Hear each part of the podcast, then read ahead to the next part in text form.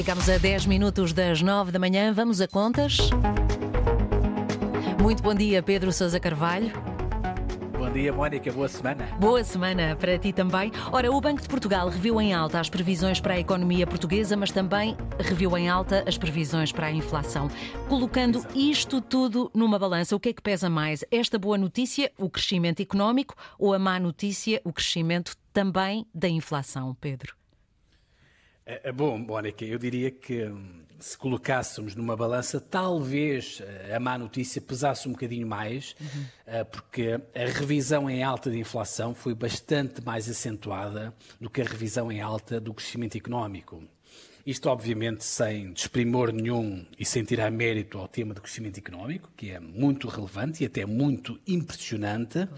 Até se quiseres, Mónica, podemos começar eh, por aí. Eu recordo que, portanto, no Orçamento de Estado para este ano, o Governo estava a contar com um crescimento económico de 6,5%. Uhum. Entretanto, eh, na semana passada, numa entrevista, uma entrevista muito polémica, à revista Visão, não por este motivo, mas por outros motivos, Sim.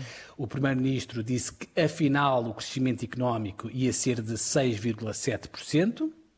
E agora uh, tivemos o Banco de Portugal a dizer na sexta-feira que o crescimento, afinal, uh, ia ser de 6,8%. Portanto, é uma, é uma excelente notícia. Uh, é uma excelente notícia porque isto, naturalmente, quer dizer que os cofres do Estado vão ficar mais cheios.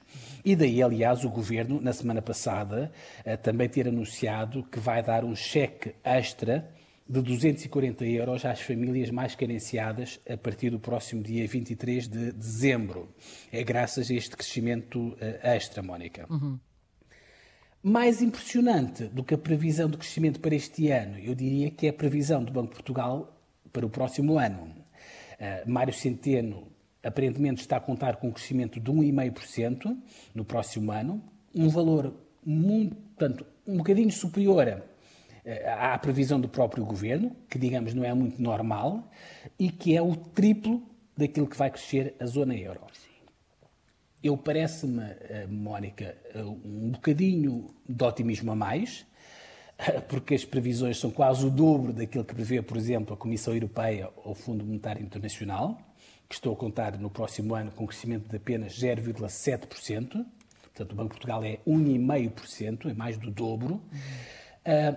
Obviamente eu espero que quem esteja certo seja o Banco de Portugal, eh, mas eu confesso que com aquilo que nós sabemos hoje, parece-me que as previsões são demasiado otimistas, mas enfim, espero estar errado. Um, onde o Banco de Portugal não está nada, nada otimista, como dizias, é na questão da inflação. Uh, e aqui também o que confesso que mais me surpreendeu não foram propriamente as previsões para este ano, mas sim para o próximo ano. O Banco de Portugal diz que este ano, portanto, a inflação deverá ser de 8,1%. Em princípio, não há de errar muito, porque já só faltam 15 dias para claro. terminar o ano, portanto, agora é, é, fácil fazer as contas. Agora, para 2023, uh, ah, Mário Centeno diz que está a contar com uma inflação de 5,8%. E este número, Mónica, a mim já me tira um bocadinho o sono. É, é que estamos a falar de um aumento de preços de 5,8% por cima ou para além de todos os aumentos que nós já tivemos este ano, não é? Claro. E isto, obviamente, é preocupante. Aliás, eu por isso é que eu acho até um pouco intrigante estas previsões do Banco de Portugal, ou seja, eh, como é que Mário Centeno pode estar tão otimista para o crescimento económico quando ele está, ao mesmo tempo, tão pessimista em relação à inflação. Sim. Porque uma coisa tem a ver com a outra. Claro.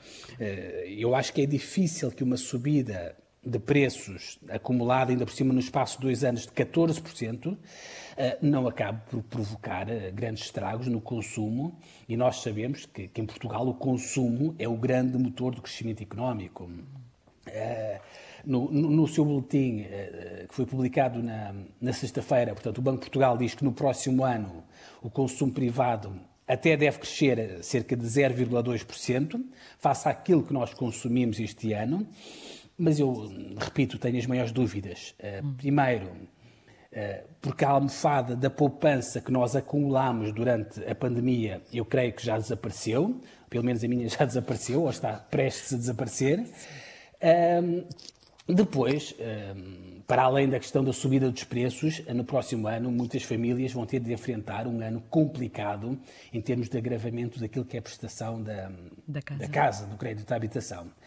Enfim, Mónica, não sei se vai sobrar com isto tudo muito dinheiro para que possamos consumir no próximo ano mais do que aquilo que consumimos este ano, como prevê o Banco de Portugal. Eu tenho as maiores dúvidas, mas repito, pode ser que eu esteja errado, eu espero bem que sim.